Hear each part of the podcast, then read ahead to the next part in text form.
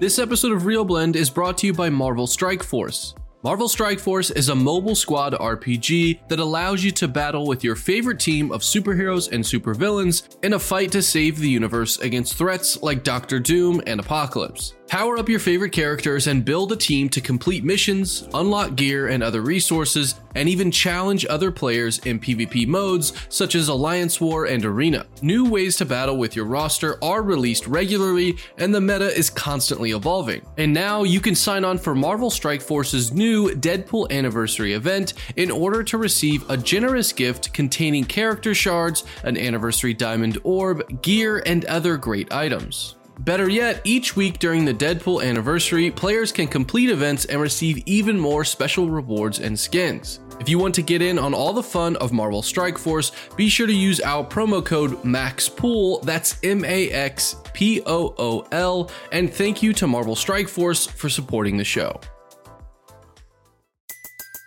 Everybody in your crew identifies as either Big Mac Burger, McNuggets, or McCrispy Sandwich but you're the filet fish sandwich all day.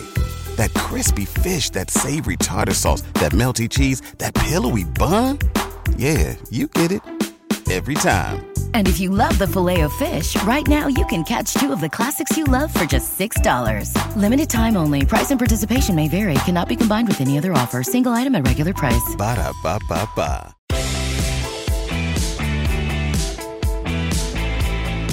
Hello, Blenders, and welcome Welcome to episode number 121 of Real Blend, a podcast that knows a little bit more about Zack Snyder's Justice League than we did last week. Uh, my name is Sean O'Connell, the managing director here at Cinema Blend, and I am joined this week, as always, by the amazing Kevin McCarthy of Fox 5 in Washington, D.C. Hi, Kev. How are you doing? Sean, Jake, Gabe, good afternoon. And Tenethan. Still July 17th.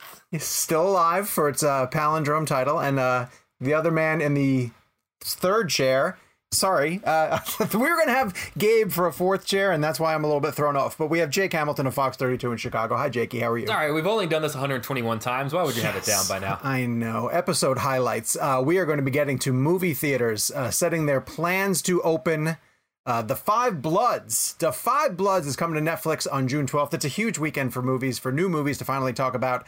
Uh, we have a guest.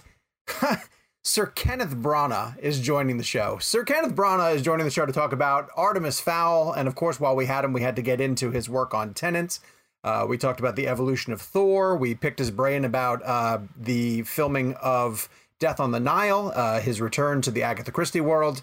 Um, but uh, a lot to get to in this show, and so we're really happy to be back. guys, um, what have you been doing last week? Catch me up on how, how both of you guys are doing because I've missed you a little bit.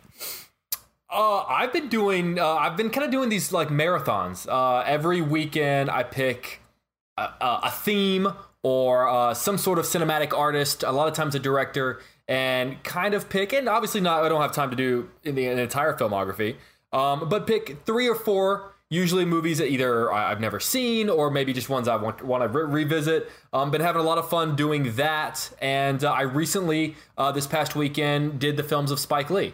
So I rewatched 25th Hour, uh, nice. rewatch because I just watched 5 Bloods, I rewatched Do the Right Thing. Um, just felt like a really uh, important time to revisit his work, which is as relevant today as it's ever been. Um, so yeah, it was it was nice to revisit, and I'm such a massive fan of uh, of 25th Hour, and I hadn't seen that in a few years, so it was cool to revisit that. Kev, you're doing something similar with Apatow, aren't you? Yeah, well, I've been. It's interesting. Like I've been going through uh, a bunch of different phases in regards to filmmakers. I revisited some Hitchcock films. I think we discussed it a couple weeks ago. I revisited Vertigo, and I watched Nolan's first movie, Following. But since we did the last show, I, re- I actually finally saw the film The Third Man, which is interesting that we have Kenneth Branagh on today because Kenneth Branagh directed Thor, and Thor 1 had a lot of those canted Dutch angles, and the yeah. third man's very well known for that. Uh, if anybody out there hasn't seen it, it's an older film, 1949, I believe. It's actually a recommendation that was given to me uh, by Jeremy Theobald, who is the lead star of Following, who was mentioning movies that he had watched uh, during his childhood or d- growing up, and he said The Third Man. And I'm like, I've never seen The Third Man. He goes, Wait, you've never seen The Third Man? I'm like, well, now I need to watch The Third Man. So I watch it, and you know, I'd always heard about it and seen, uh, you know, frames from it, but I, I, I didn't really know much about it. Joseph Cotten. Orson Welles. I mean, it is truly a remarkable film from just a filmmaking standpoint, also a storytelling standpoint. Um, highly recommended. Orson Welles is iconic in the film. Uh, if you haven't, uh, people who haven't seen it, it's fantastic. Uh, I watched that. Uh, Apatow. I've been watching. I rewatched all of Apatow's films uh, after The King of Staten Island, which we're going to review today. I watched Funny People again, 40 Year Old Virgin, Knocked Up, This Is 40. Uh, am I missing one? Trainwreck. Trainwreck. All, all, by the way, shot on 35 millimeter film, which I thought was really cool. And I thought the timely nature of seeing those films on my on a big screen, but still shot 35, it gave them a very timeless feel versus a digital comedy. We, we see a lot of comedies shot, shot digitally, but I like that Apatow shoots film. And all 30 minutes longer than they needed to be. I don't mind his. I don't mind the length of his movies. I don't mind that. I uh, I'm just gonna throw it back to Joseph Cotten for a second. You know, because we're a really relevant podcast. Uh, that man's credits are unbelievably great. Uh, and I know people might not understand who he is necessarily. Please take the time to just go back. I mean, obviously, he was in Citizen Kane, he was in Magnificent Ambersons. He's in probably one of my favorite Hitchcock films that's not the North by Northwest and Psychos of the world, which is Shadow of a Doubt, where he plays Uncle Charlie. Uh, just a terrific actor. Uh, later on, he got into, uh, Kevin mentioned The Third Man. I want Have to you back not and seen through- The Third Man, Sean? No, I've seen it. I got to I've watch it in it. film class. We saw it in college. I've never seen it. Honestly, it's one of those movies that I wish I saw in college because I Hmm. remember, like, I remember like, Do the Right Thing and Citizen Kane. I remember seeing in the same class. Oh wow. Um, and I remember I, I, I bring those two up because I remember them very vividly. But the Third Man, I think the reason why I'm making that jump is because Citizen Kane had Orson Welles directing and starring, and Orson Welles is also in the Third Man. The Third Man felt like a movie I should have watched in college and Yeah. studied the canted angles and the Dutch angles. But uh, I'm so happy I revisited now at my age, or where I'm thir- I'm 36 now. I don't know if I would have appreciated the film when I was in college or younger. So I'm actually glad I watched it when I did. and Now I understand how much influence it had. So All right, That's cool. plugs. Let me get to some plugs. Uh, a reminder: we have a community page over on Facebook, and it's been so much fun. Okay, so if you're watching us on the YouTube channel, you'll see that all three of us are wearing, all four of us, Gabe's, Gabe, uh, Gabe, you don't have a camera on you though, do you? Not necessarily. All four of us, trust me, are wearing our Real Blend T-shirts, which we made for uh, an amazing cause for a charity. We were raising uh, money for the Will Rogers Foundation. You guys were incredible. You guys have been uh, so we generated. I want to say it was fifteen hundred dollars, a little bit north of fifteen hundred dollars, and sold um, over a hundred shirts. Uh, I don't remember the exact number, but what we asked for was for people to send us photographs of you guys wearing them, and it's been so cool to see the amount of uh, cool photographs coming in because a lot of you have gone out to movie theaters in your town to stand in front of them. And since this whole initiative was driven by the idea of helping movie theater employees and just celebrating the fact that we as a podcast love the movie going experience, it's been great to see you guys uh, do that. We had our Chicago family. Uh, they all went camping in Wisconsin and posed together in their Real Blend shirts. And we've just seen some really great responses from people who took the time to do it. Um, I don't know if I can announce this or not, but I'll mention that we, uh, Gabe is saying no. Saying I'm- I don't even know what it is that you not, can't announce. Not announce it, but like at least just talk about the fact that we're having conversations about. We, well, so we're we're getting closer to having a store uh, that people who missed the opportunity to pick up this shirt. Now you won't be able to get this design because we are going to hold on to the fact that it's a limited edition shirt, and for the people who who got it at that time are going to get this design. But we are going to have real blend stuff because we're getting really great feedback from people who say, oh, "I'm sorry, I missed the shirt, or I couldn't get the shirt at that time," um, and we're we're working really hard behind the scenes to get some sort of real blend merch available to people who are interested in it. So that's coming. But um, follow along on the Facebook community page because a lot of that stuff gets uh, dropped there.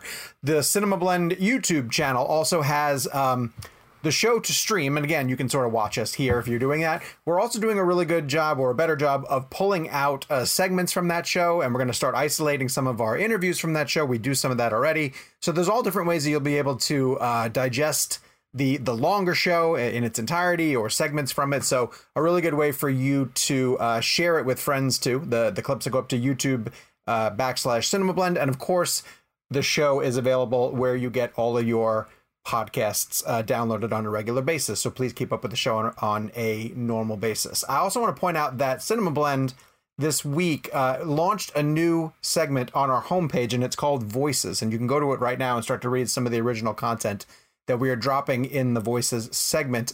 Um, it is going to be on the front page, is not leaving the front page. Uh, in this voices section, Cinema Blend is going to seek to provide a place to highlight and amplify projects that are created by uh, people of color and or created by people of color uh, and in other historically underrepresented communities. And it's something that we wanted to do to not just throw our support behind the current push for black lives matter uh, but to really go one step further and, and to keep a continuous spotlight on storytellers who uh, are notoriously um, what's the opposite of amplified? Not that they're necessarily held down, but they, they aren't given as large of a showcase as I think that we feel that they deserve. And so that's going to bleed over into Real Blend as well too. We are making a stronger push to shine a brighter light on filmmakers of color, on creators of uh, from misrepresented or underrepresented uh, communities too. So um, we want to hear from you guys as well too, because our audience comes from all corners, and we've been so proud and and happy to meet so many different people who come from so many diverse backgrounds who listen to the show. And so we want to hear back from you guys too uh, through some feedback about people that we might want us to try to interview or films that we might want to try to review on the show or just spread the word about. So um, it's something that you can see on Cinema Blend's YouTube, uh, uh, Cinema Blend's homepage, and then it's an initiative that we would like to launch here on the show. And Gabe wants to talk a little bit more about it to further explain a little bit what we're trying to get into. No, no, you pretty much covered it. I, I, think for us as a show, I speak for all of us that we're really proud of the fact that our audience is so colorful, is so different, because we all kind of revolve around the idea that we love movies, uh, and that's kind of it. And it doesn't really, nothing else really matters um, as far as the prerequisite needed to, you know, enjoy the show. So just to further that, you know, there's the email address, realblend at cinemablend.com. There's all of us on Twitter. Uh, you know, send us your thoughts. You know, it's not just us that, you know, can solve that problem or figure out the best ways uh, to move this initiative forward. So, so let us know. You know, we want your voices to be heard as well, and that'll help us, um, you know, kind of make these steps as we go. So thank you guys for listening as always, and and and thank you guys for your feedback in advance. Uh, that helps us make this a better show. Absolutely, yeah. So cool. from here on out, we're just going to be listening. Uh, you know, we want to hear more feedback from you guys, and it'll help us sort of drive the the initiative forward as we continue to expand and see different ways that we can spotlight all different types of films from all different types of storytellers. So, uh, weekly poll. Let's jump to that right now because we did June movies two weeks ago, and uh, we didn't do a poll last week because we knew we weren't going to have a show. But we asked you guys what movies you were most looking forward to covering. Uh, or hearing about in June and potentially watching, and with June 12th coming up, uh, being the first real weekend, having a lot of big movies to choose from. Here are the ones that you had: uh, The Five Bloods, The King of Staten Island, Artemis Fowl or then other, uh, and we asked, tell us below what it was going to be. Uh, we got over 100 votes. I'm going to ask Kevin to tell me uh, what he thinks led the poll, whether it's the new Spike Lee, the new Judd Apatow, or the new Sir Kenneth Branagh. it's so it's it's so interesting because like there's totally different audiences that yeah. are watch like you know Artemis Fowl could be a family audience. Um, I'm gonna vote just purely based on which one I think is the best of the three, and I'm gonna say Def- Da Five Bloods. All right, Jake. Any I guess? would say I would say the same thing, just because I feel like people. I mean, Spike Lee is one of those filmmakers that I feel like doesn't really matter what he puts out. He puts out a new film, people are going to want to see it. Right. Um, and I can't think of like what would fall under the other umbrella unless I'm missing something big. Um, I don't feel like there's a ton of traction right now for Staten Island, or at least when the poll was happening. Right. Um, so yeah, I, I, think because of that reasoning, I think I'm going to go with Da Five Bloods. Well, Spike got close, but he got second place. To what? it was Apatow. It's Apatow. The King really? of Staten Island got 44%. Uh, Da Five Bloods got 38.5%, and Artemis Fowl pulled in 10. And I think a lot of it is Pete Davidson. I think people uh, are really curious to see what he's going to be like as a leading man. Uh, I know this comedy is very much geared towards who he is, and we're going to review it later on in the show. Um, but I have heard a lot of people sort of ask me questions about him uh, and him in the movie. Uh, in a, in a way, almost that like when Amy Schumer and Judd Apatow did Trainwreck, like a lot of the the spotlight fell on her, and how is she gonna translate into a leading role type thing? So um, we'll we'll talk about King of Staten Island in a minute. I know Artemis Fowl only got ten percent, but I want to throw it to our interview this week, which is Sir Kenneth Branagh, the director of Artemis Fowl. Is and he the first Sir that we've had on the show? I believe so. Yes. Uh, I mean, Quentin's kind of a sir, right? Yeah. Sir Quentin Tarantino. Uh, we will knight him that way. Uh, the thing about Kenneth Branagh is so I've learned a lesson uh, in social media this week in that I put up a tease on our Real Blend uh, channel that just said like we've got a huge interview like as I'm so excited for Kenneth Branagh. And then everybody started guessing and they were like oh it's Spike Lee. Oh it's Chris Nolan. And I texted Gabe and I was like oh man my my stupid tweet is going to make people mildly disappointed that we got Sir Kenneth Branagh on the show but it also speaks to the idea that people are not phased by the the concept that we might have Spike Lee or Chris yeah, Nolan. Kenneth Branagh's a big guest. Oh my god, dude, it's hey, enormous. Yeah, but I know what Sean's saying. It's like people just assume we're gonna get Nolan or Spike Lee. I'm like. Yeah. You know, Nolan is still that that one we haven't caught yet. Like that, that, that I, I, I, don't know that we're gonna catch Nolan. I have no idea. But I mean, but it, like, like I think what Sean's saying is that like it, it's complimentary to us that you would assume yes that it's going to be Nolan. Uh, but I just hope you all know that when this show started, yeah, or Spike Lee. but when this show started, having Kenneth Branagh on the show would have been like like impossible. That would have felt impossible. So right, it's a big right. deal. It is a huge deal. And uh, I think you're going to understand that this is a really fun interview and a really entertaining interview. He's incredibly intelligent. He's a really gifted filmmaker. And we are thrilled to have Kenneth Branagh on the Real Blend podcast uh, doing an interview on behalf of his upcoming Disney Plus film, Artemis Fowl. We were uh, lucky enough to send someone to the Artemis Fowl set in the UK, and, and they came back. It wasn't me personally, but um, they came back raving about the construction of Fowl Manor uh, and the amount of work that went into building that. And it got me wondering why you, um, as a director, prefer to push for the use of practical effects and, and sets and locations as often as possible when technology kind of makes it easier for you to just paint in what you would like to see. Well, it makes it different. I think it's something for me. Sometimes it doesn't make it easier, but it does make it different. And sometimes it's quicker, and sometimes it's not. But uh, I love on film particularly because if you shoot on film, you know you've got shorter periods in which you can shoot. You you mount a magazine; it might be uh, 10 minutes long. It isn't, you know, the half hour, 40 minutes you might get if you're shooting on, on digital. Uh, so that becomes a ritual.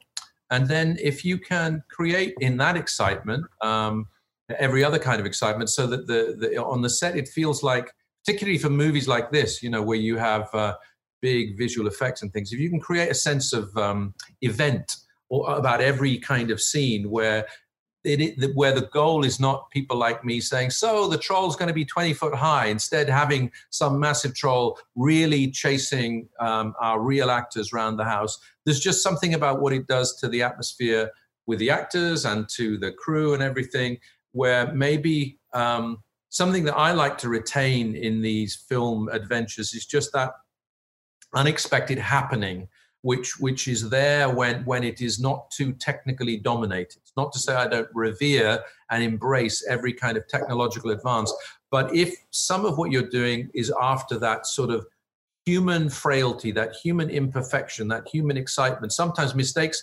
happy mistakes made when excitements are there. It comes out of them, in this case, Ferdy Shaw being taken onto the set for the first time, and like in that beautiful bookcase behind you, having him walk up to that and see that all the books in there are all the ones that he selected when we rehearsed six months ago.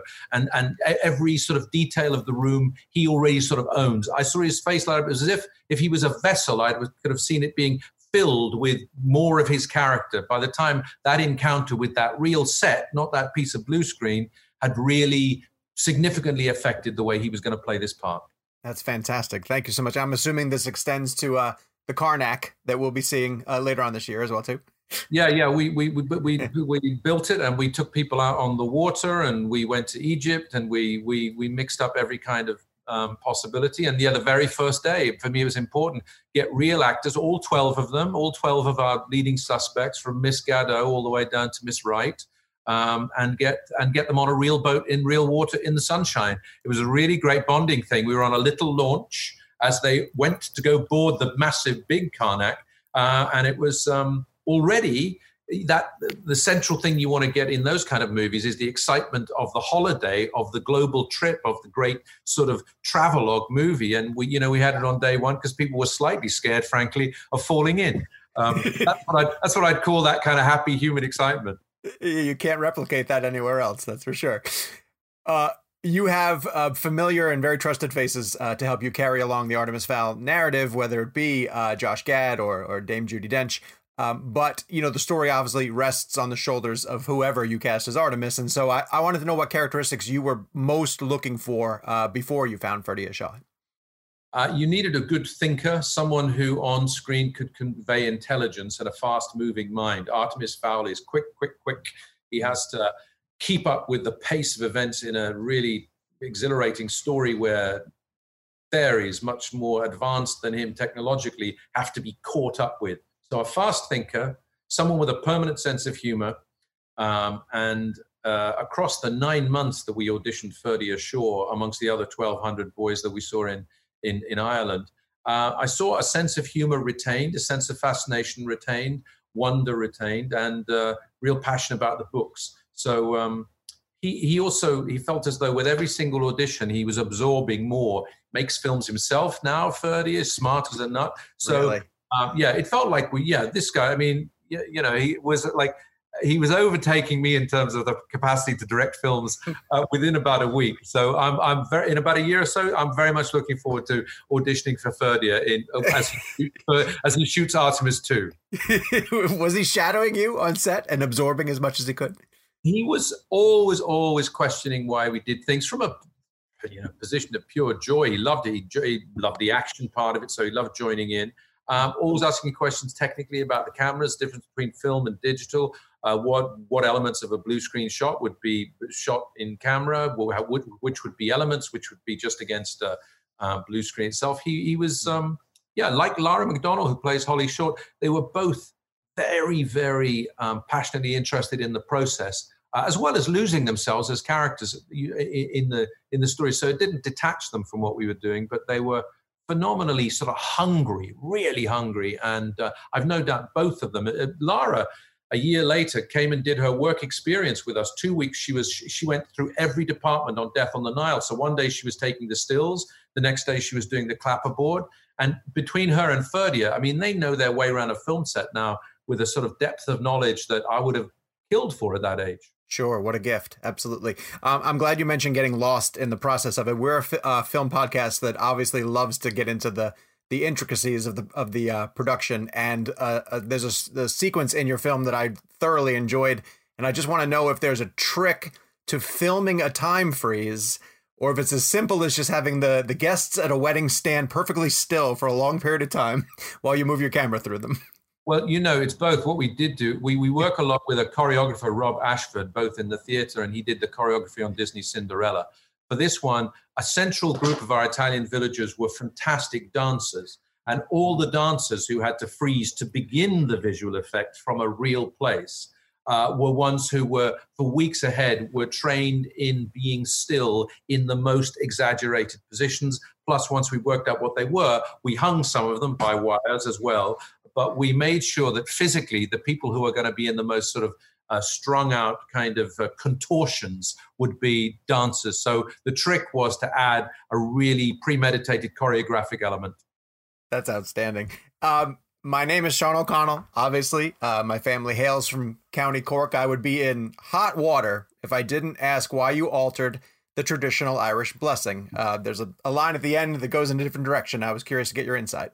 Uh, well, there was a, there was a straw poll taken amongst all the Irish people there, and they they felt that the, the, the greatest universality would be had by the version that we have in the in the story. So it was with respect for the original and for all other versions of it. Um, but uh, that that's the conclusion we came to in, in the 21st century. It's amazing to hear a, a, passage of dialogue and just, you know, it's something that's so ingrained. You know, once you start to hear it, you're like, oh, it's almost like a, a warm, comforting blanket wrapped around you as someone who's grown up Irish. Yeah, same here. Well, I have to say, I mean, it was on a it was on a tea towel uh, that was hung up on our kitchen wall growing up. So I literally saw that blessing writ large on the wall of my mother's tiny kitchen. So she believed it. Absolutely. Uh, to to a, a, certain extent, I feel that the film is a bit of a love letter to Irish storytelling as well, too. So that passion comes through uh, in the frames. We are, uh, as a film going community, desperate to get back to movie theaters. And again, this podcast champions uh, the theater going experience. We have been holding out hope for Tenet uh, to be the film that that ushers us back. So first and foremost, please spill every secret that you can about the Nolan film. Uh, but more importantly, I want to know if it's important for you to be part of a movie that you know, if schedules hold, might be the first global release that issues people back. Sean, I'm in a darkened room here because outside are uh, Chris Nolan guards who, if I'm if I say anything out untoward, they'll burst in here and they'll drag me out. They'll hang me upside down outside the Longcross Studios. Uh, I'm very proud to be part of the movie. It's a fantastic screenplay by Chris Nolan. It, it is all of his obsessions, all of his preoccupations. It is part of a, a, a, sort of continuity that goes all the way from the following, frankly, through Memento, definitely through Inception and Interstellar. There is a um, a kind of engagement with time uh, that I think um, is incredibly playful in in in um, in a the, the, international espionage thriller genre, and he takes that to the most epic uh, dimension, seven continents of uh, of action. The casting is very very strong, and it had it had this. It, it felt like the biggest movie ever uh, being made in an auteur style, like it was a sort of cottage industry with all his key department heads um, doing it really, really everybody up to speed, knowing this was very special. Now, of course, yes, I think everybody would love it to be the picture that we come back to the movies with, I think, because it celebrates what the boldest and bravest movie making can be. Image is designed for a big screen, designed for a communal audience to enjoy, where part of the experience is the group experience to that kind of story. Um, if ever any picture had a chance of, of flying back with a flag with a with a flag raised saying isn't cinema great I, i'd like to think this one is as someone who's lucky enough to transition back and forth between acting and directing um, multiple times when you get a chance are you still at this point you know learning important lessons about how to tell stories and, and how to direct when you are able to work with other filmmakers I think learning more and more. It was it was a real eye opener once again to work with Chris Nolan. The first thing you you engage with is the the power of concentration and refinement. It seems to me that most artists, as they get older and get better, you know, refine more. They do less. They do. They concentrate. They make essential what it is that they do. So seeing him, I often compare him to sportsmen who can um, create a sense of a different time. He's on Matrix time in the minute in the middle of a sort of uh, sort of sandstorm of, of activity and chaos, I mean, literally in, in Dunkirk,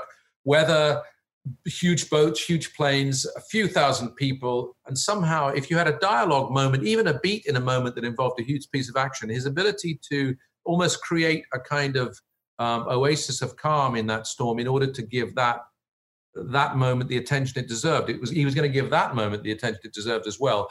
But his ability to, in his own right, sort of manipulate creative and artistic time is amazing. So watching that, even just watching that, being near that, it was an inspiration. So yeah, I learn every day is a school day, no question.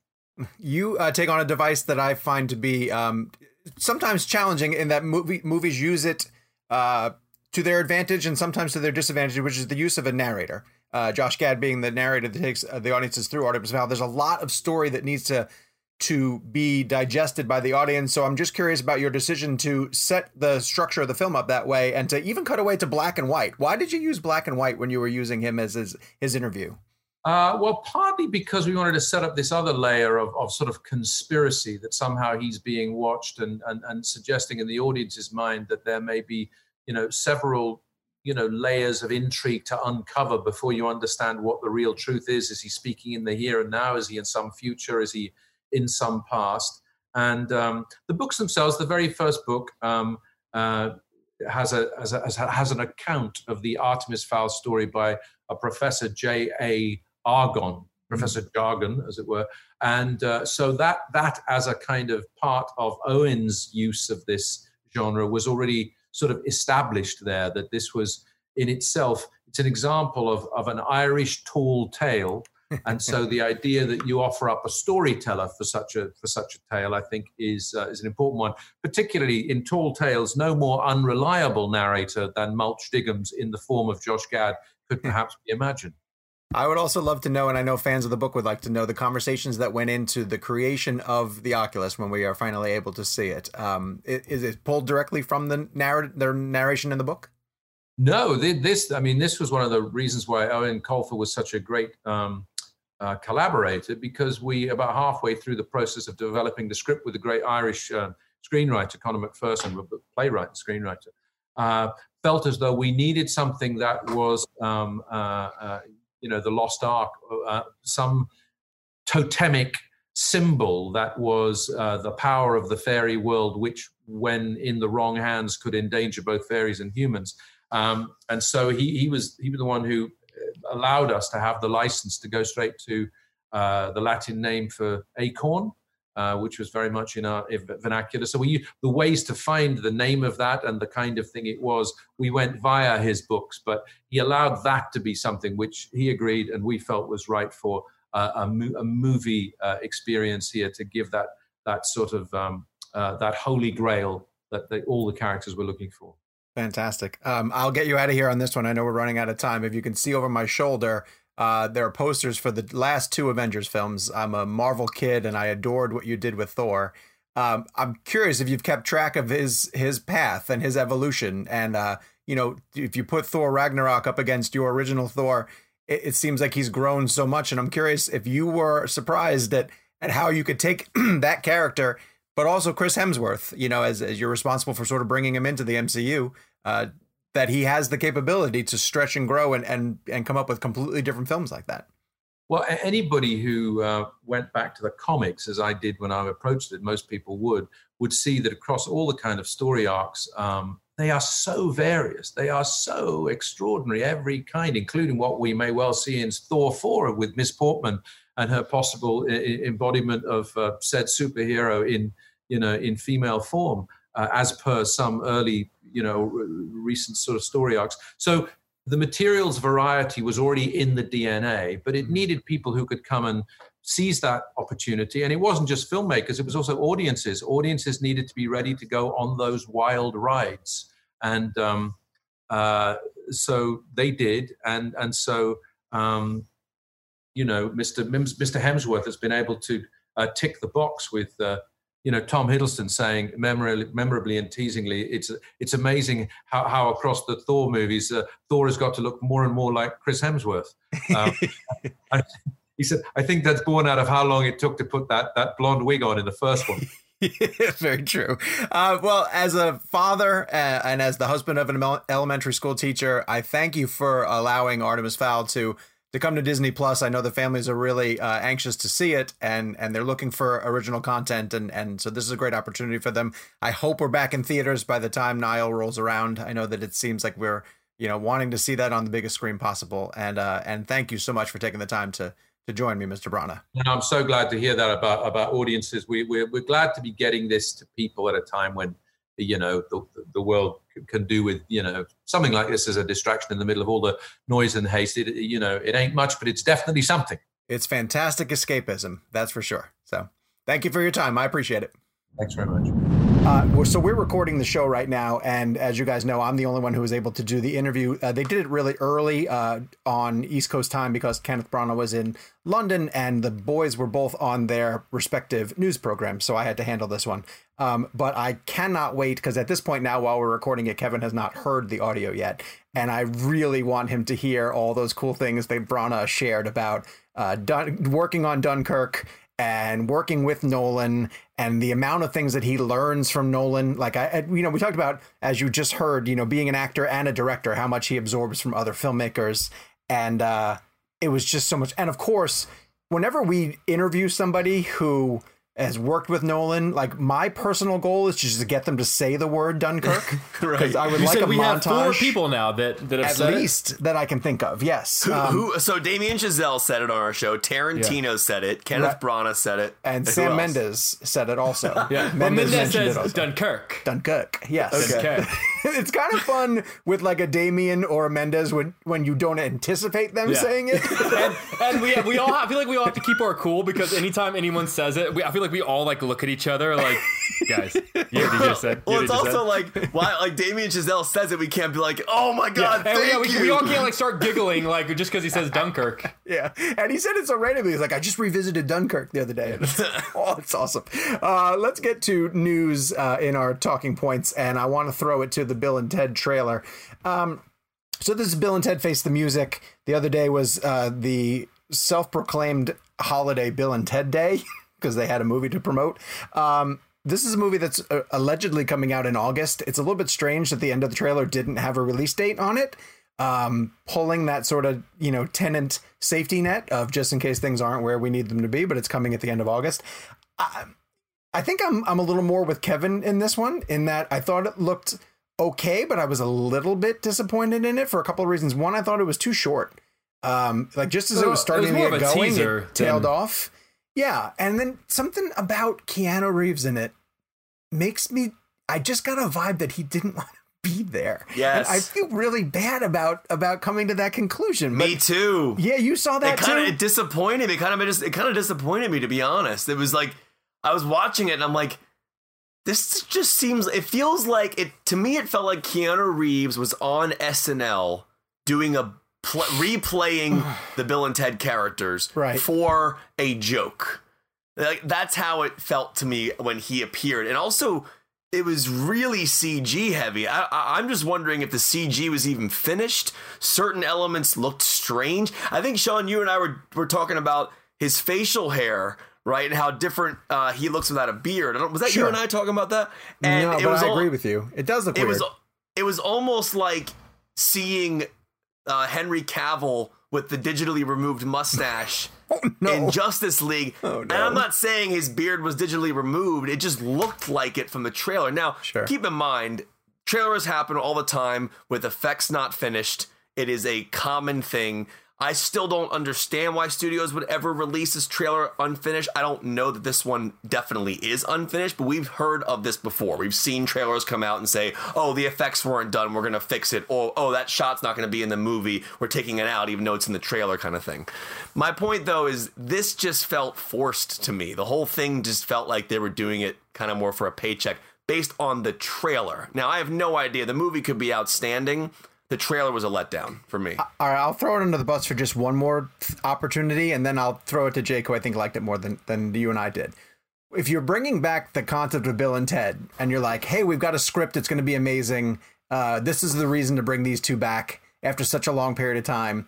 And then it's like, well, on the first movie, they went back to the past. So a hacky screenwriter thing would be like, well, let's send them into the future. And when the big reveal for this trailer That's was literally Back to the Future go to the future. Right. But but Back to the Future only did that for like 30 minutes, 30 something. And maybe maybe this movie only does it for a short amount of time. I really do hope that it expands out to other things because if the only plot is they go to the future, then it's going to be a little bit a little bit disappointing. One thing I'll say before we get to Jake is that I, you know, the, I love the idea. Don't they have to write a metal song to save the world? It's like- like, almost so- like that um Yes. that Tenacious D Tenacious song. D. Yeah. Yeah. The tribute. Yes. Which is, I- if you've never heard that song, it's basically a song about how they ran into a demon, and the demon says, "We're going to destroy the world unless you create the greatest song of all time." Now, the hook is they can't remember what the song is that they wrote, but it was really, really good, and Yeah. this song is a tribute to that song, even though they can no longer remember what that song was. And it- Tribute's a great song. It's a great song. I actually saw I saw uh, Jack Black and Kyle Gass uh, on a plane one time. I was walking back to coach. They were in first class, and I pointed to them and I said, "Tribute is the greatest song of all time." And I kid you not, Kyle Gass looks up and goes, "No, it's not. It's just a tribute." That's really funny. That's great. Fun fact: Do you do you guys know who plays the demon in tribute? It's Is Dave it Grohl. Is it? Oh, uh, I is think it it's Dave, Dave Grohl? Grohl. I thought it was Tim Curry. Dave Grohl. It's Dave Grohl. Yeah, Dave Grohl plays. Uh, large backstory is Dave Grohl is like one of the people that discovered Tenacious D. Yeah. doing their comedy and kind of got them, uh, you know, recording and all that stuff. Yeah. But it all, even in uh, the Pick of Destiny, Dave Grohl plays like the devil or a demon in all their Yeah. all their work. It's That's pretty awesome. great. And Was, was Tim anybody out- Curry ever the devil, or am I thinking of something completely different? Uh, Tim Curry was the devil in something, but I can't think of what it was. Yeah. Anybody out there who hasn't seen The Pick of Destiny, please do it. One thing I'm so bummed about was when that movie came out, I loved it. I remember giving it like five out of five because it was everything I loved about movies. It was comedy, it was heavy metal, and it was it was just really well done storytelling. I thought it was it's a genuinely good film. Um, but they gave away these green Pick of Destiny picks. Uh, with that movie promotion, and I had one, and I remember loving it and using it, and I can't find it, and now I'm just so upset that I didn't hold hold on to it because it was a really cool movie promotion. We have so many movie promotion things all over our houses. That's one I wish I would have kept. I really do. Look at the size of this pick.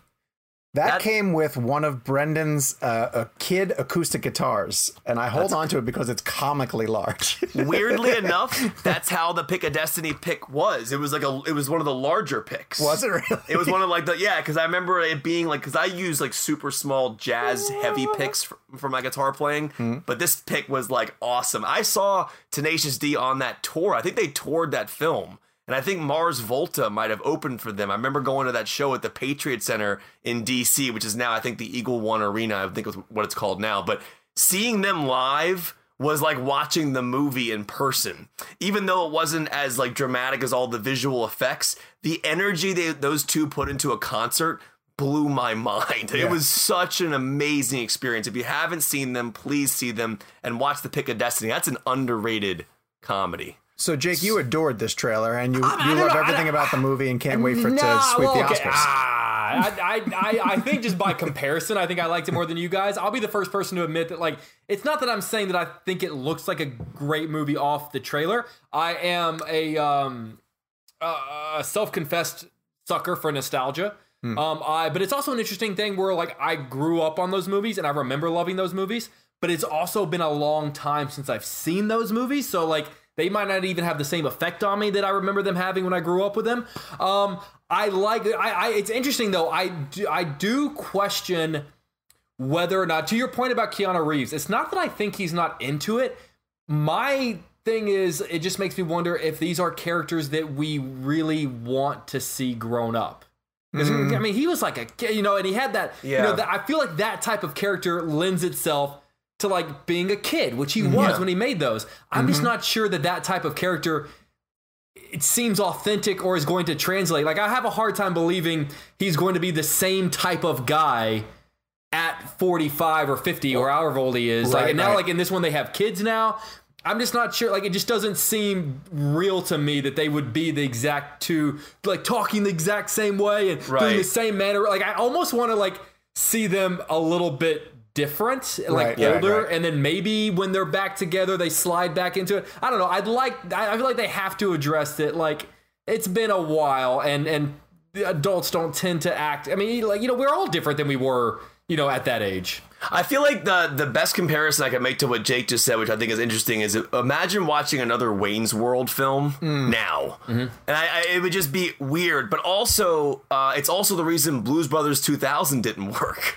You know what I mean? It was weird. I mean, because Yeah. remember who? Wait, who came back for that? Aykroyd. Aykroyd did, and then John Goodman played John. Not he didn't play Belushi's character, but he was like Yeah. a brother or a relative of some sort. Yeah. So I feel like in that case, just if you're if you're just solely looking at Dan Aykroyd, it was still weird to see him revisit that character because I think sure. Blues Brothers is like one of the Yeah. funniest movies of all time. Also, how do you do it without Belushi? I, right. That it's one of those things where you start wondering, okay, where is the business decision? Where is the story decision? Now, I mean, don't get me wrong, I. I'm not trying to be like a Debbie Downer here about this movie. I love Keanu Reeves. I absolutely love everything he does. I'm obsessed with him. I actually don't like talking badly about anything he's in because I genuinely like the guy, but I mean, we are reviewers, we are critics, so we are always going to be critical and give our honest opinions. Um, by the way, underrated movie of his, Constantine. We'll get to that later. Oh, though. I love Um, Constantine. But One Bill of, and the, Ted, one of the best on-screen Satans ever, Peter Stormare. yeah, an amazing movie. But I just found this trailer to be uninspired. Okay, but I want to. Okay, perfect for this reason. Keanu Reeves' most recent films. Not that he's not allowed to try different stuff, but John Wick Four, John Wick Three, Toy Story Four, A Matrix Four. Um, you know, does he feel like he's trapped a little bit in a loop? You know, I'm not sure. Uh, maybe I'm I'm getting way hypothetical on this, but It's an interesting question you bring that up because where where is the line, right? So okay, we're all we were all in on Matrix 4. We all loved John Wick 3. They keep getting better. Um Toy Story 4 was I thought Toy Story 4 kind of was on that line of like eh, not his movie, but he's in it. right, but it was like And he eh. is great in that as the stuntman.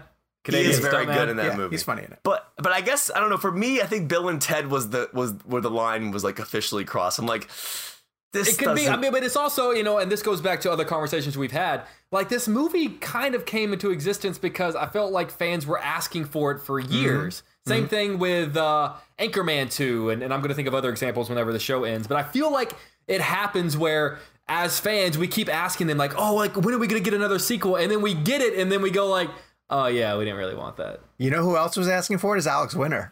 because I think he needs some stuff oh. to do. And Listen. he, he looks like he's having fun. He does. This movie could be awesome. I hope you it never is. know. Sure. I, I I want it to be awesome. I Yes. think Pick a Destiny is probably the best comparison. That's exactly what it kind of That was seems pretty like. good. That was Yeah. pretty good. All right, let's move on to a, a bigger topic and one that I think is going to generate some heated debate, uh, which is theaters opening. So right before we started recording, uh, a couple of like two huge news uh, items broke that are feeding into this conversation. One is that California is contemplating or is actually going through with the process of reopening their theaters.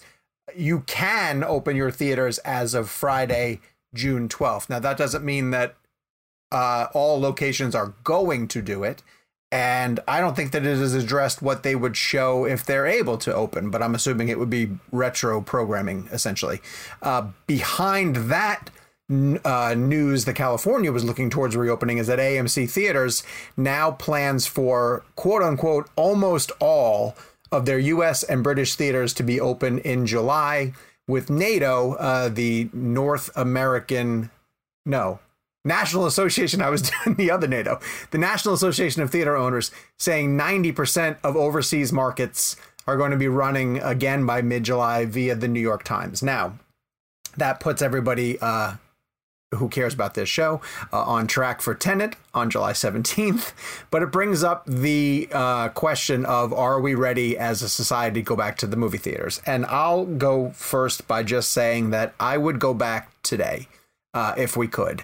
And I understand the the fears uh, and the the dangers that potentially come with it, the health uh, the health problems that come with it, and I understand the theaters are gonna have to figure out a way to uh, juggle audiences. And we're gonna we don't know the sizes. I hear we hear 25% capacity in some theaters. And um and, It's but- gonna be like what a press screening feel like. Whenever you, if that happens, and you go to a theater with twenty five percent capacity, like you will know what it's like when kind of the three of us go see movies. But the, the reactions that I've been seeing on social media from people who seem really adamant uh, against the opening or just pointing out how ridiculous this seems right now, from what I've seen from my own personal sampling, have been people who are in New York and LA, like friends of mine, colleagues who are in New York and LA. And it's very possible or, or probable that the situations in their cities is far worse than it is here in Charlotte. Uh, I'm in Charlotte, North Carolina, and we're, we are as close to back that as as I can tell you, and it doesn't mean that our numbers aren't going up, and it doesn't mean that we're still not being cautious and trying to practice social distancing, but our businesses are open. Like the only thing left that we can't do is eat in a restaurant. Uh, or go to a bar. Those are the last two things to. But as you can, if you're watching on the YouTube channel, I've gotten my hair cut. Uh, stores are opening, and they're all figuring out ways to evolve and practice social distancing. Um, I don't think we're ever going to get to not not ever. Uh, we're not close to doing live shows and concerts. That seems like a different hurdle to overcome. But theaters feel like that's a space that we can manipulate the way other businesses are manipulating to practice social distancing. To I think one thing that's tripping people up is that the theaters aren't requiring masks, that they're encouraging it, but it's not you have to wear one to get in. That's the one thing I would change. I would think if you if you really want to go to the movie theaters, you probably should have to wear a mask. And I would wear a mask if I were going to go to one, but I personally am ready. How about you guys? Yeah, I mean, I'm I'm in. Um, I think uh, I think Chicago being a little bit bigger city than Charlotte is probably a little bit behind the curve. Um, we just entered what is referred to as phase three out of five phases in terms of like the reopening process. Very pretty similar. Um, patios and stuff like that. Um, stores not necessarily essential stores only. Um, but no, I I think if theaters are taking the proper precautions and especially if and obviously we'll get to this in a second but like if they're going to use every screen for Tenet and then because of that have the luxury of only doing a 25% capacity mm-hmm. which means we're talking like in theory like multiple seats bet- between people Sure. and staggered between the people in front of you and people behind you I, th- I think that's that's a that's a fairly safe scenario. If everyone's kind of on the same page, I, I'm with you. I, I if if if if everyone's taking the right precautions and the CDC is saying, yeah, okay, you know, just just be safe about it. Why wouldn't I believe that? And Kevin, not to jump in on you, but one thing that assists that uh, is a technology that that was uh, introduced for convenience, but is now almost essential, which is the ability to pick your seat before you go. Um, you know, that was a convenience, but now theaters have a much better way of policing how many people are in a theater and where they're sitting. Whereas it used to be a free for all, right? Like you just went into a theater and you found available seats, kind of thing. Mm-hmm. Um, but you can use that technology now to know when house number one has X amount of people for Tenet, it's closed. You know, yeah. like we're not selling that house anymore. And I think that the theaters have the ability to keep a closer eye on something like that, which makes me feel safer about going back. Now, I have heard the argument about like, you don't know how air is circulated in theaters. It's essentially a dark room that you're sitting in for hours with a stranger. Um, but I just, I, I don't know. Like, I'm not trying to minimalize the risks that come with COVID, and, and we're still answering a lot of questions about it. But it, it's to me feels like it's it's the right time to go back.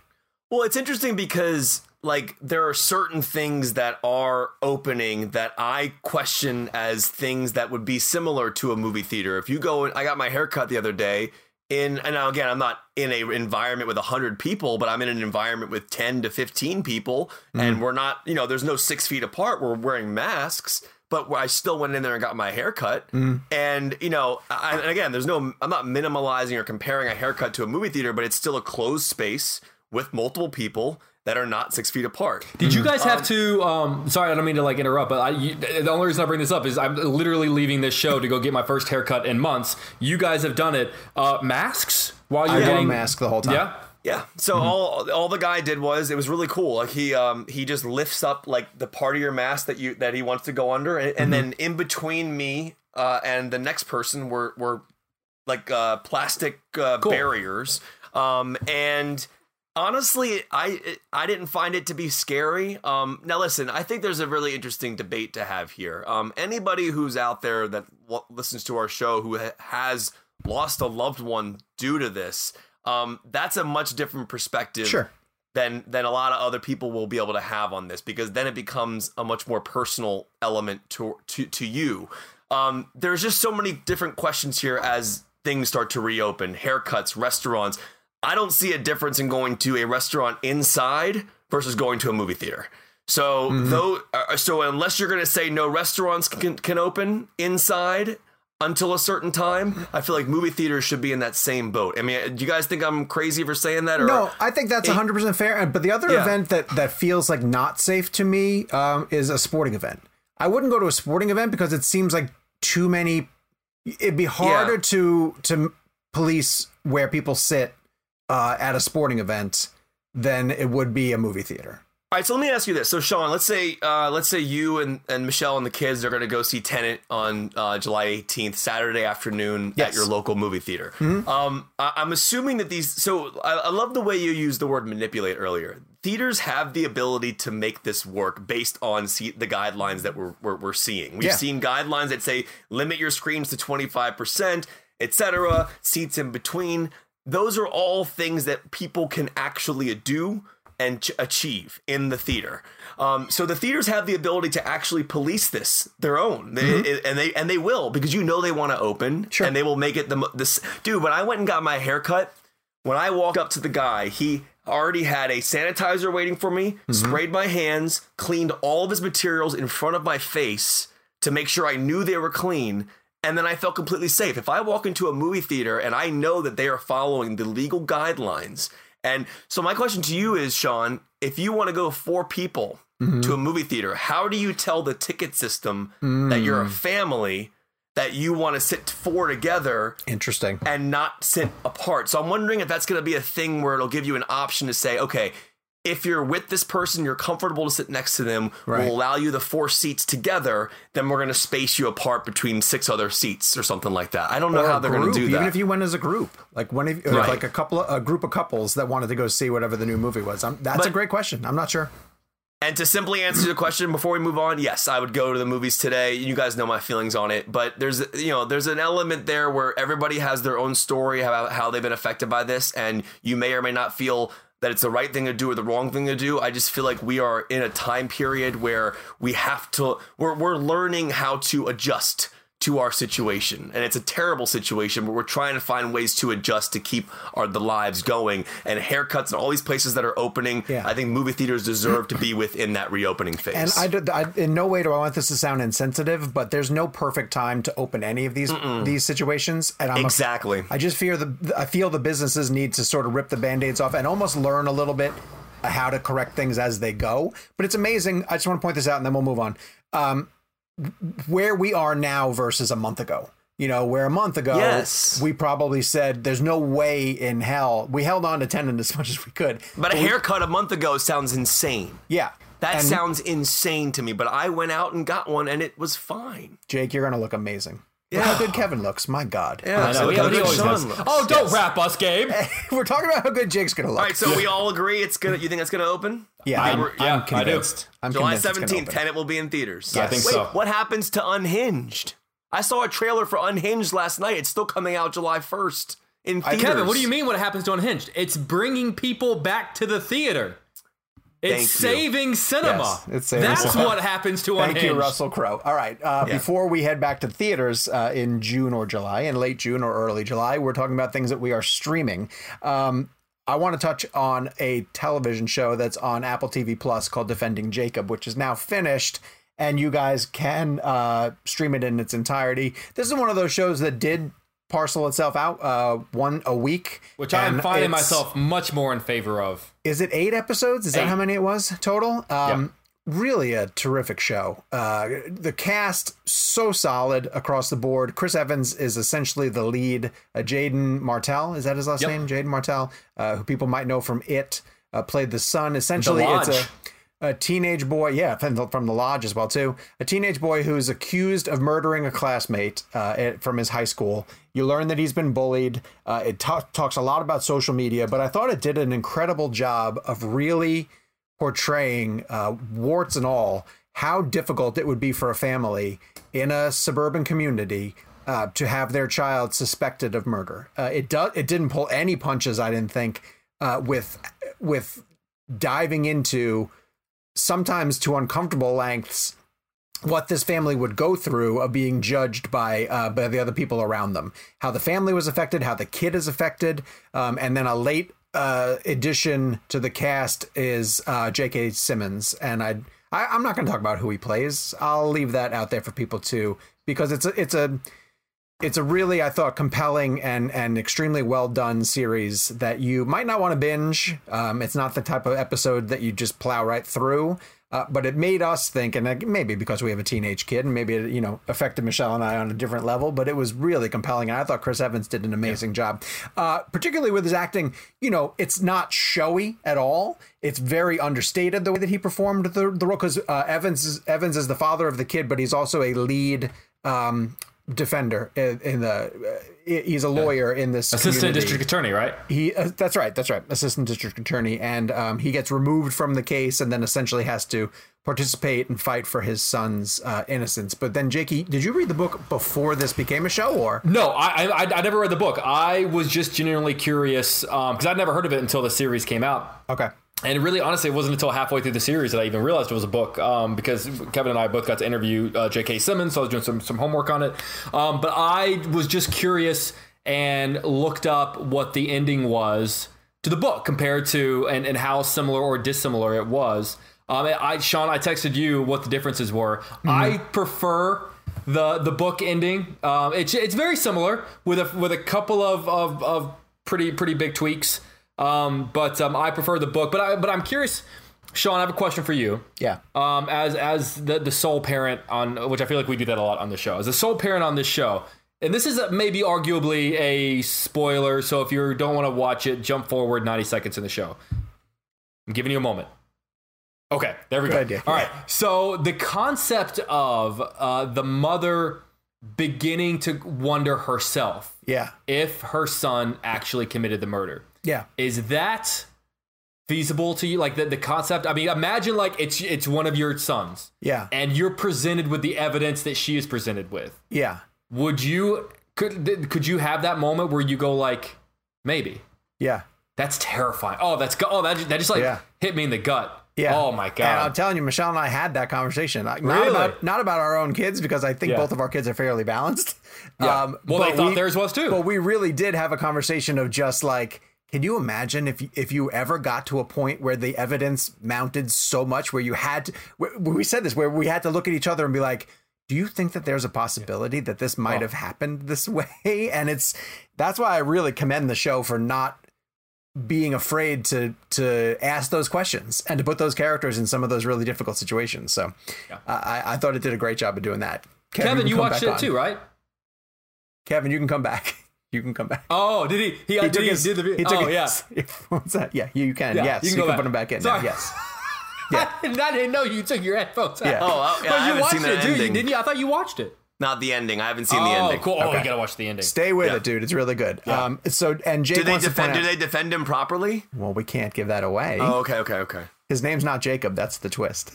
Oh, oh It's Jake. Okay, okay. It's Jake.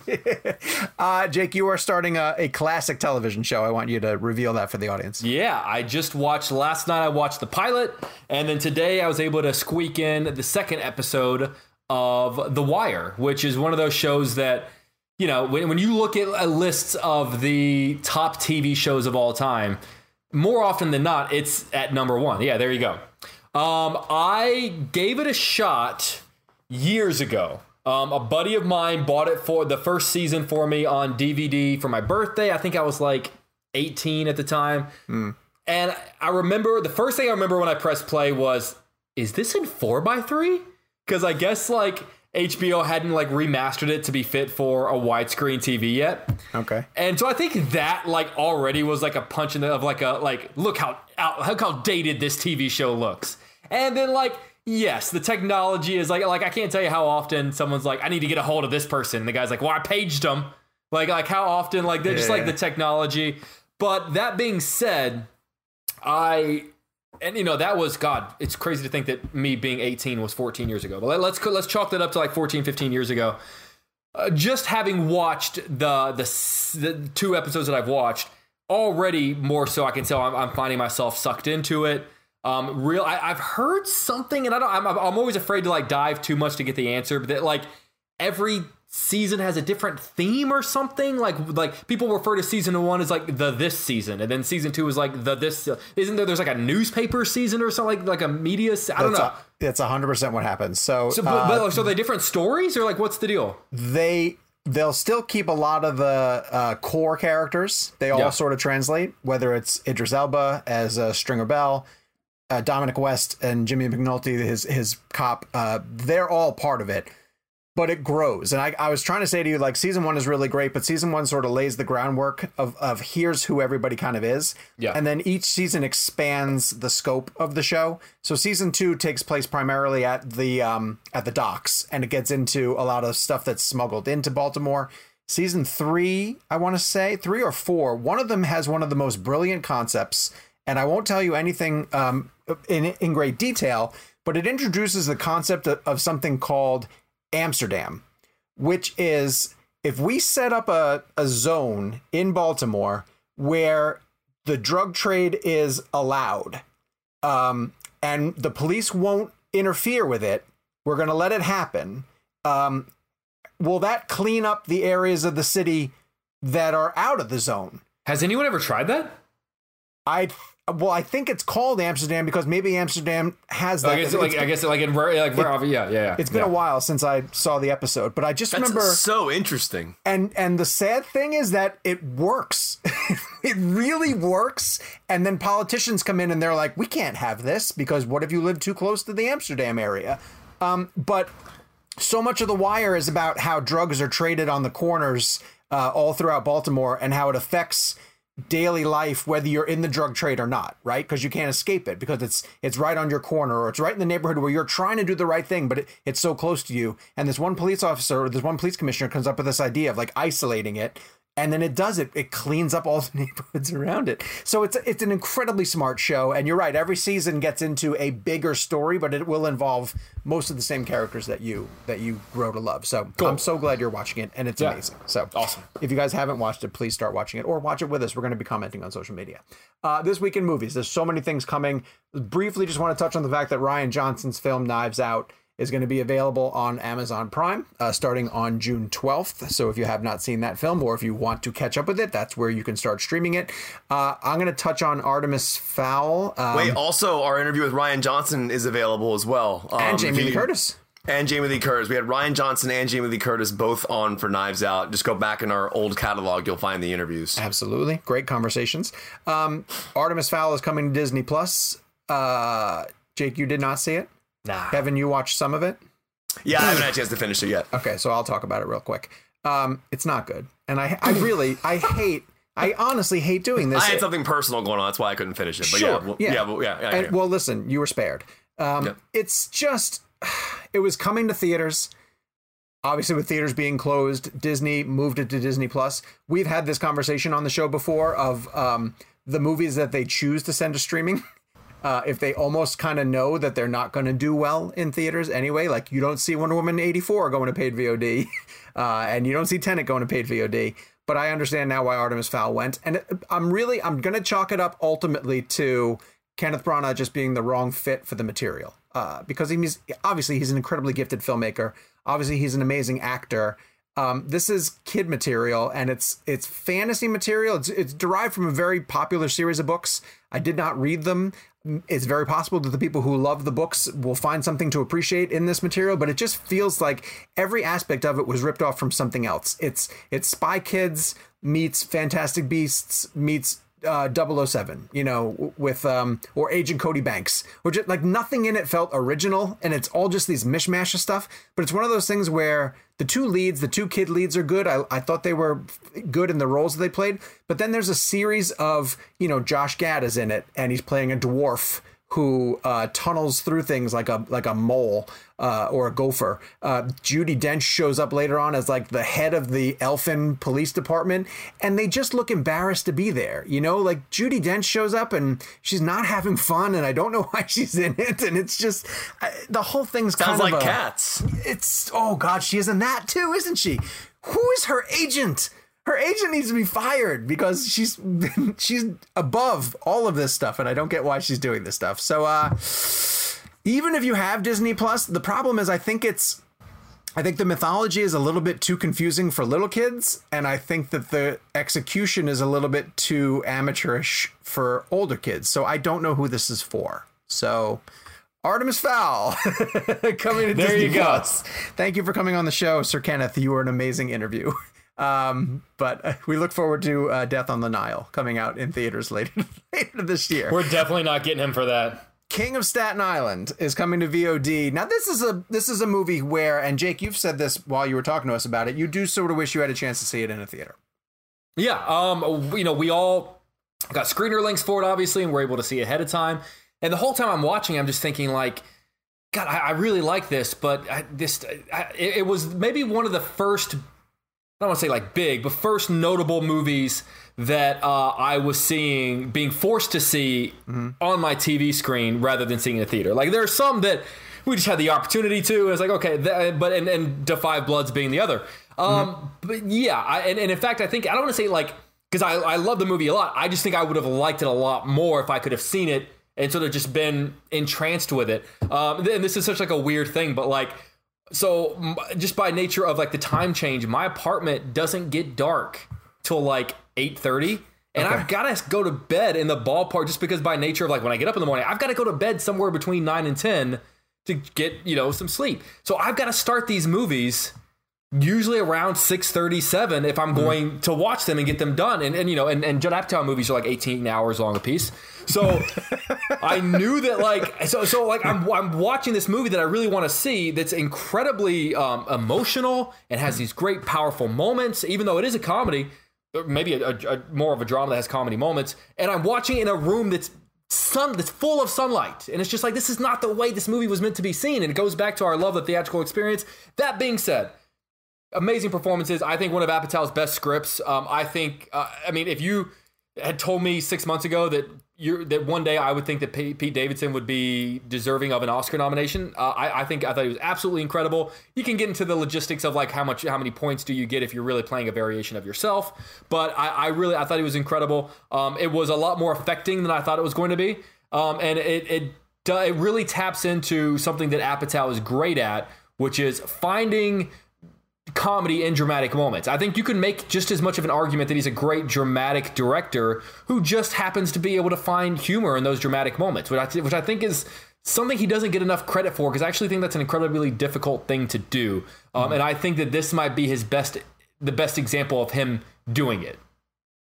Yeah, I mean Apatow. It's interesting you say that last thing you said, Jake, because I feel this. I feel Apatow is one of the greatest filmmakers working in our generation, but because he works in comedies, he's not really considered in that in that uh, upper echelon of like Nolan's and Tarantino's. But like what Jake just said is exactly why Apatow is so brilliant. I don't. I mean, listen, I'm not. Sorry, I'm not trying to say one's better than the other. I don't think Nolan could do this type of filmmaking. I don't think Tarantino could do this type of filmmaking. I think that everybody has. I mean, Tarantino blends together comedy and drama pretty well, but I think Apatow has a very, very, very talented eye for direction and for filmmaking. Bob Elswit shot this movie. It's one of the best cinematographers of all time. I mean, this is shot on 35 millimeter. I think Apatow is actually making comedies like.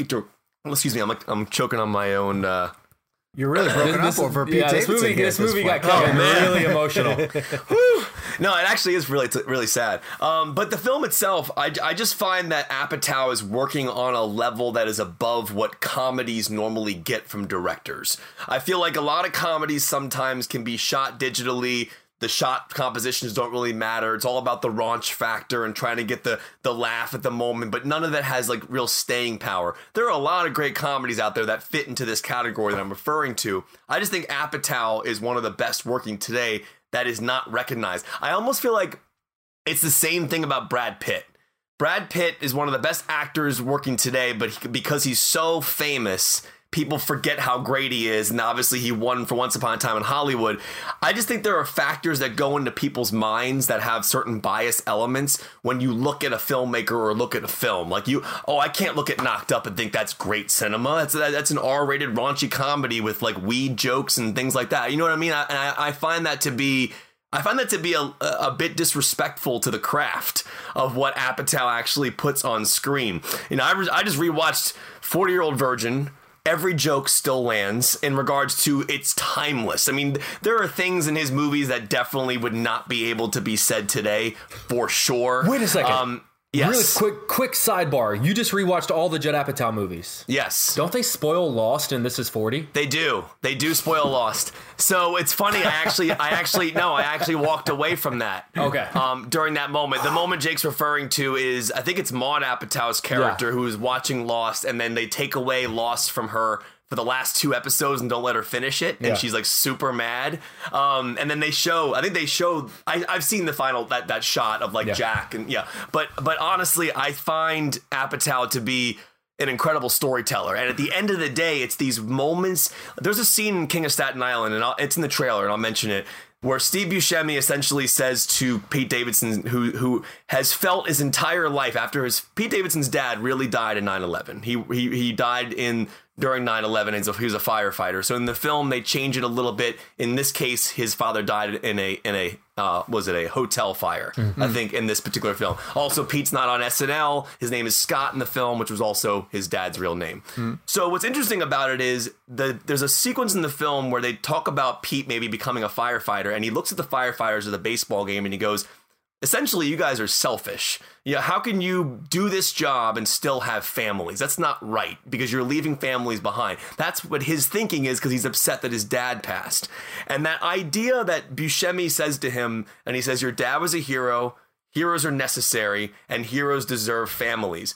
That was one of the most beautifully poetic, therapeutic lines I've ever seen delivered in a film that actually held weight to the person who was taking that line in real life. Mm-hmm. You know, Pete Davidson probably has had those exact conversations in his mind like how dare my dad be a firefighter and then leave his family behind and go on a job that risks his life every day but then buscemi just twists that into the most perfect perspective why can't your dad be a hero and have a family. What why can't why can't he? And i just found that to be such amazing amazing amazing turnaround for me to watch and to see pete take that line but also scott the character take that line. And i think that's why the movie works so well is because everything that happens dramatically in that film i take it as pete also having a cathartic experience and the character having a cathartic experience. I truly think that scott the character he plays in the film i think he's playing his dad and then giving his dad that that that moment.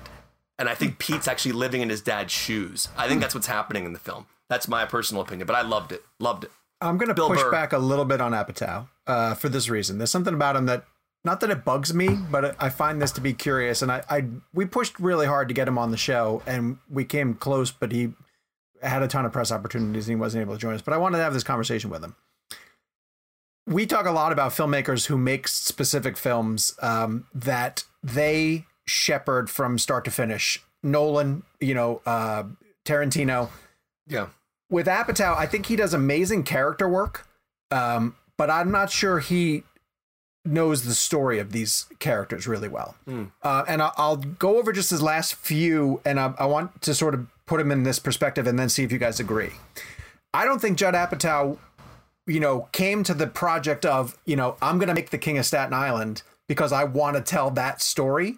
I think he found Pete Davidson, you know, and he But was that's kind of cool though that he. Sure. You don't. Oh, you don't love that. Okay. well, okay. I see what you're but, and same thing with Amy Schumer, right? Like, I don't think he want. I don't think he came up with the idea of Trainwreck and was like, I want to tell this story about this. Per-. I think he came across Amy Schumer and was just like, Oh, what's your story? And they they fashion it into something.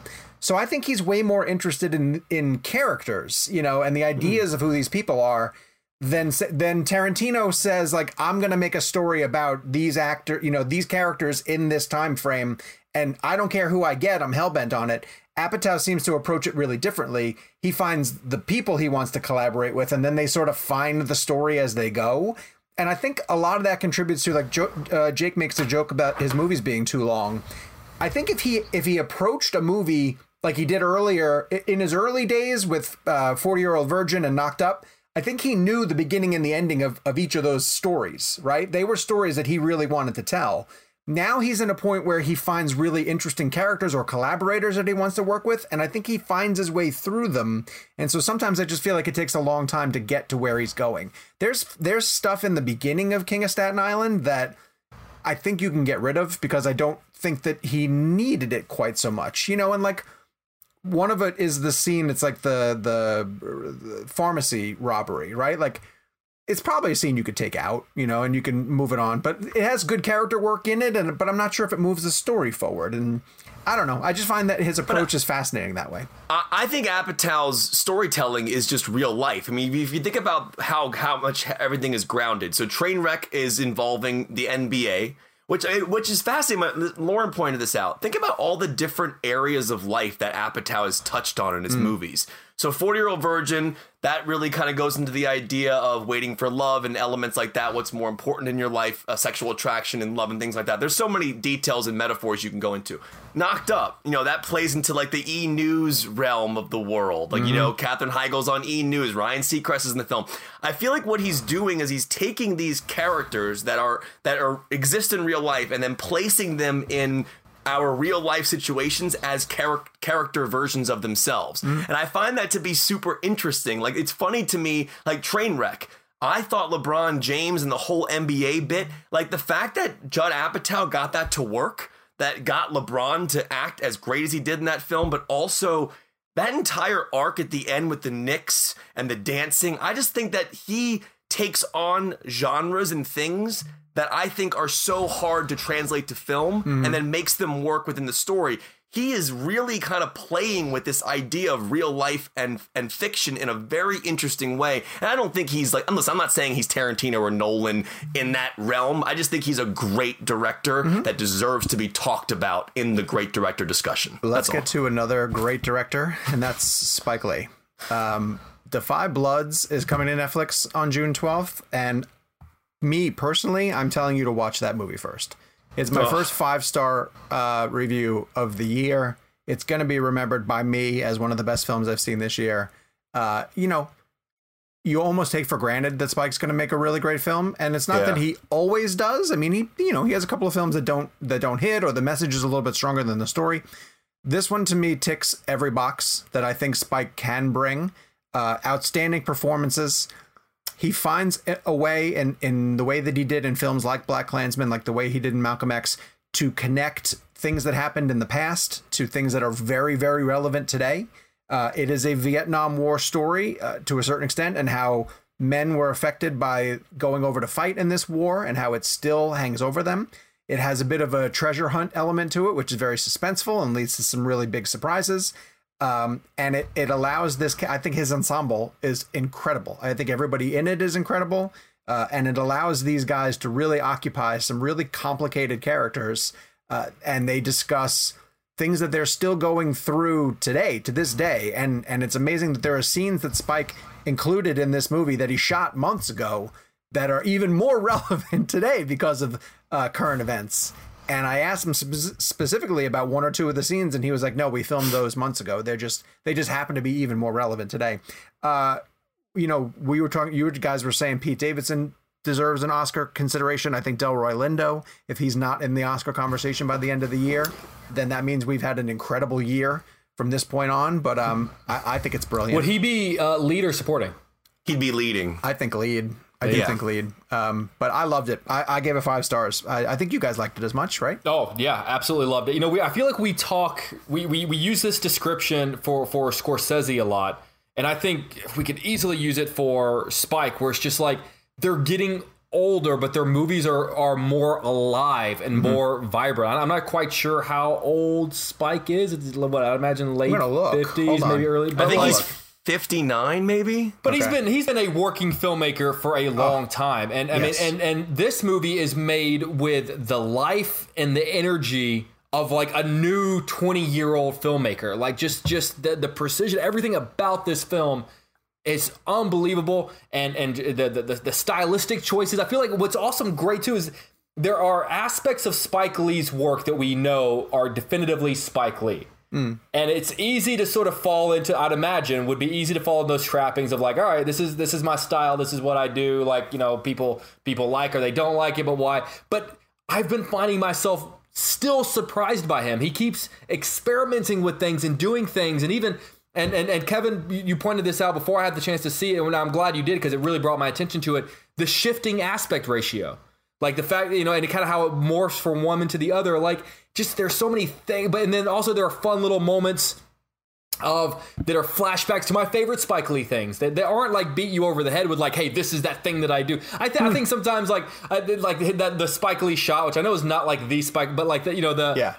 That that that takes me out where I go like, okay, there's there's a Spike Lee thing. But the one Sure. thing he does do that I love is the the monologues to the cameras Mm-hmm. because I forget how often you know having I just told you I just rewatched a, a lot of his movies. I forget how that that is a, that's just as much a staple of his movies. Uh, Mm-hmm. you know whether it's Do the Right Thing or 25th Hour, they all have those. You know, and Delroy Lindo has such an amazing one. Like, oh, Mm. uh, if that's not his Oscar clip, I don't know what it would be. Mm-hmm. Um, I, I I absolutely adore this movie. I there's can I mention one boiler spoiler potentially spoilery knock that that uh, fast I don't forward know.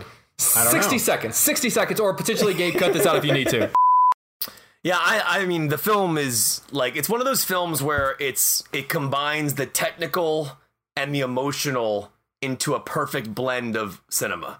Um, and he's Hey. using Hey. yeah, yeah, there you go. A cinema Uh, blend. cinema blend. But he but but the beauty of what I mean by that is he's utilizing filmmaking tools like aspect ratio shifts, like different types of film stock to immerse you in the world you're in. If you actually I mean the aspect ratios in this movie are interesting. Everything in the jungle pretty much takes up your entire full frame of your television except for a little slither of black and black bars at the top and the bottom.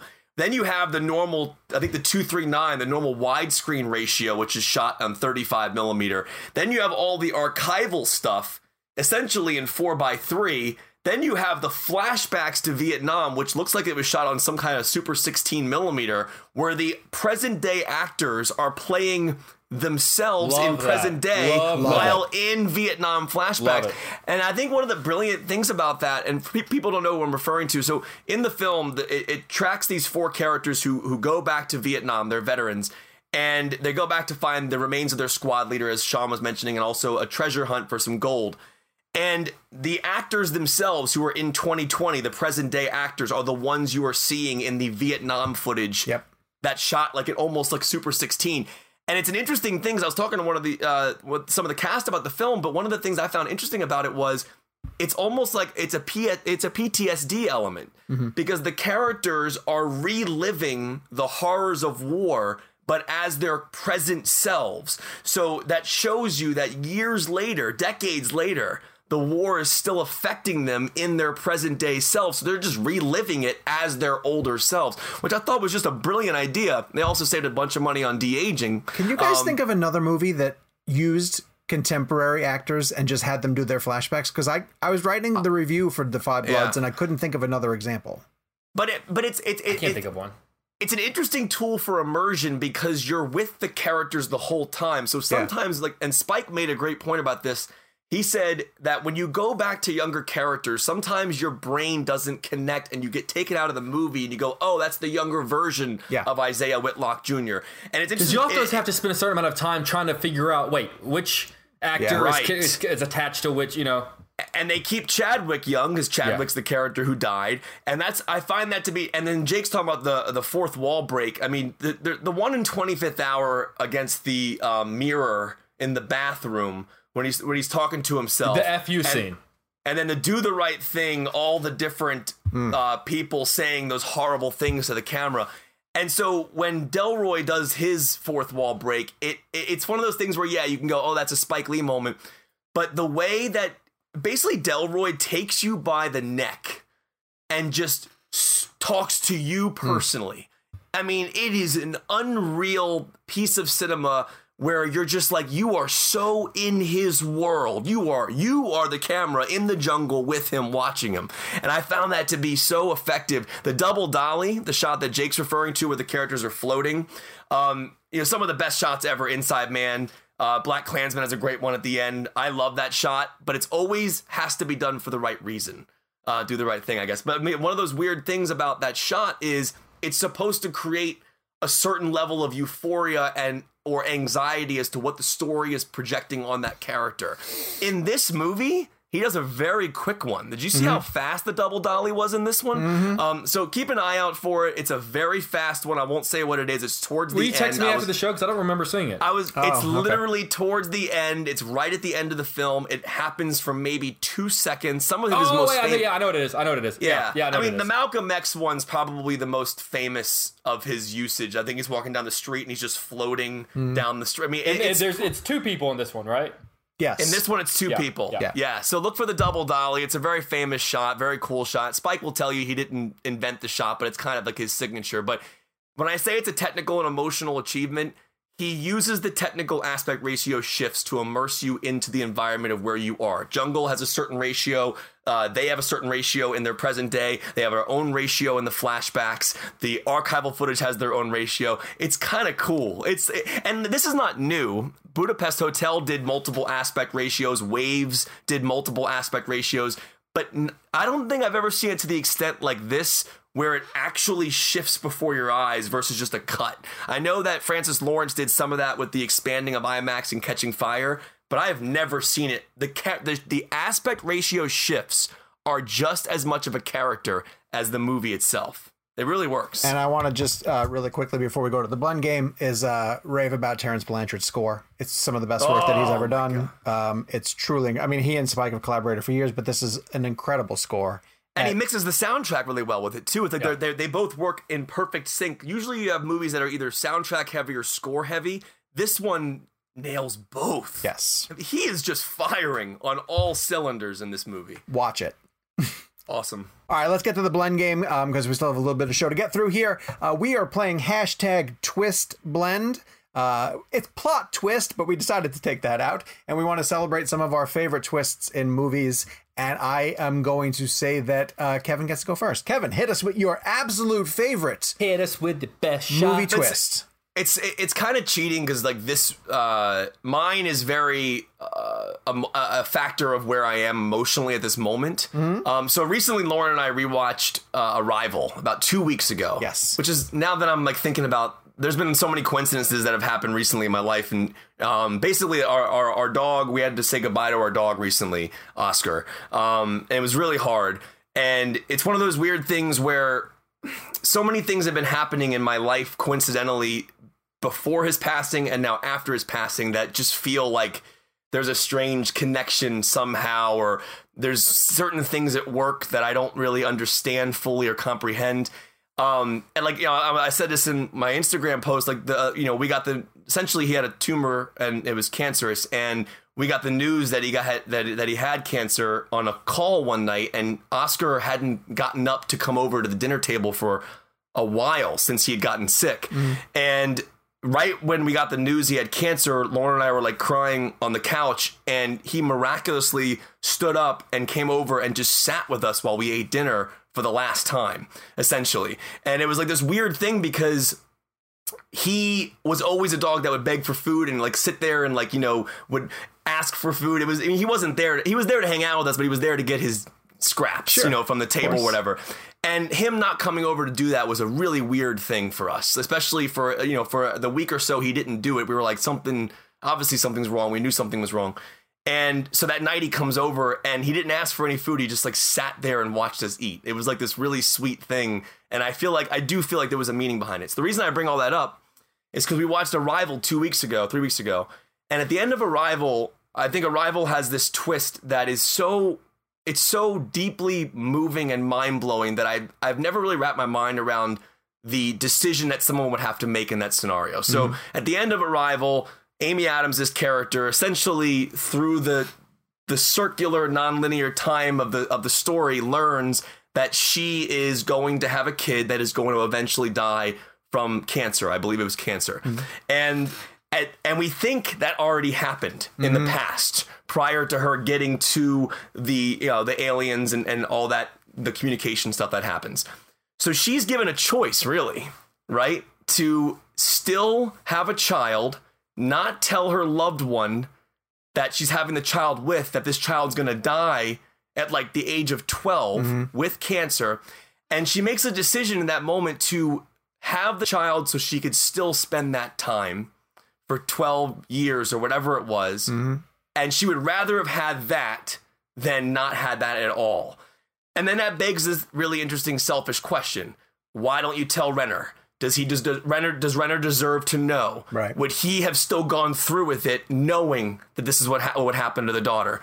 Um, since we're low on time, I'll just wrap it on this. It, it, it's an interesting perspective because it made me think about why we get our pets, right? So when we get an animal or a dog or a cat, you know right at the start of that moment that that animal is not going to live past probably 15 years. Like, you know, maximum, you know, certain time frames are different 12 to 15, 10 to 15. Oscar, we think, was 12.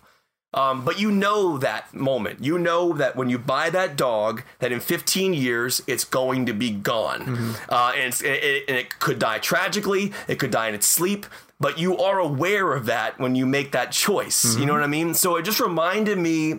I don't know what it was about when we played this game, and I thought about it today when Gabe texted me because I hadn't thought about it until Gabe texted me, and I was like, man, I was like, I've been thinking about Arrival a lot, and it's just weird that I watched it two weeks ago knowing where I am now and Oscar being gone, it's like a very strange thing. And so um, I guess now, if I was Amy Adams and I had that information about my dog, I would still go through with the 12 years of his life, even though he's, you know, he's going to come to an end with cancer. I still would rather have had that moment and given him that love and given him that life. So that's kind of where that one came from. That's from. fantastic, So, man. That's a great choice for a really great reason. It's just an emotional at the moment. It's probably my favorite one, only because of where I am. Yeah. I, I love it. That's great. Wow. Um, mine is, uh, I, I said to before we started the show that I hate my pick.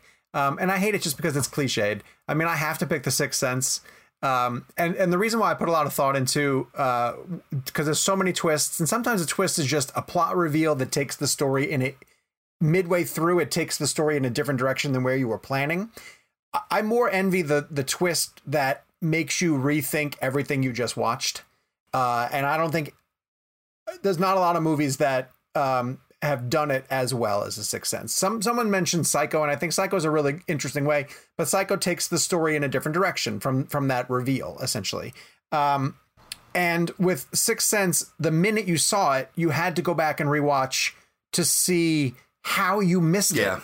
How did you miss it? You know, and and it's it, we say this sometimes with certain movies. It's a different movie when you watch it a second time through, and M Night Shyamalan in that instance was airtight. You know, it, it's everything is explained, and it and once you realize the truth about Bruce Willis's character, it's all there. You know, and then it's it's so obvious too because um You almost feel stupid. yeah yeah yeah. I Yeah, mean he yeah. admits he like sees when, dead when he's people. when he's going for the check and his wife grabs the check before him and you, Right. you think it is you know the fact that she's not speaking to him at the dinner table and you think it's because she's pissed Yeah, yeah, and then she yeah. says It's It's like Shutter. Island. That's how I thought about Shutter Island on the second Yeah. watch. Yeah. You know, It's just like this. Yeah. This should be obvious. So, um, so yeah, I, I mean, there's so many other great ones that I could have chosen, but I just would have felt wrong if I didn't go with Sixth Sense. So, Jake, What, Sean? Before before Jake goes real quick, uh, what your second viewing was it in a theater? Did you go back immediately? Uh, yes, I did see it in a theater. Uh, opening wonder- weekend. Uh, so I remember Friday night seeing it with a crowd,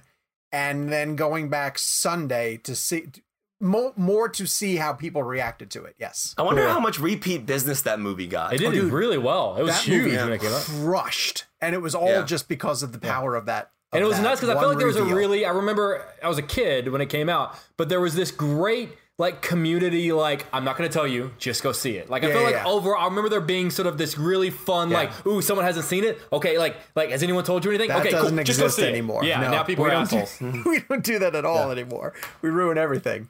Jakey, you're up. Um, before I say mine, uh, there are a couple that I thought about choosing. The big one being The Empire Strikes Back. Sure. The reason That's the one I would have assumed you would have chosen. The reason I didn't choose that is because it was never a, s- uh, it was never a twist for me.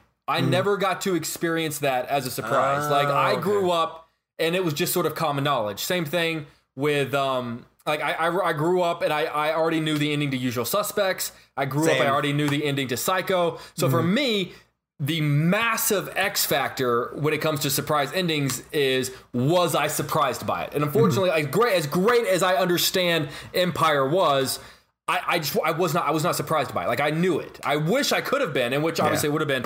Um, so that being said, then mine is also Sixth Sense, where I also felt like Yeah. it feels so cliche.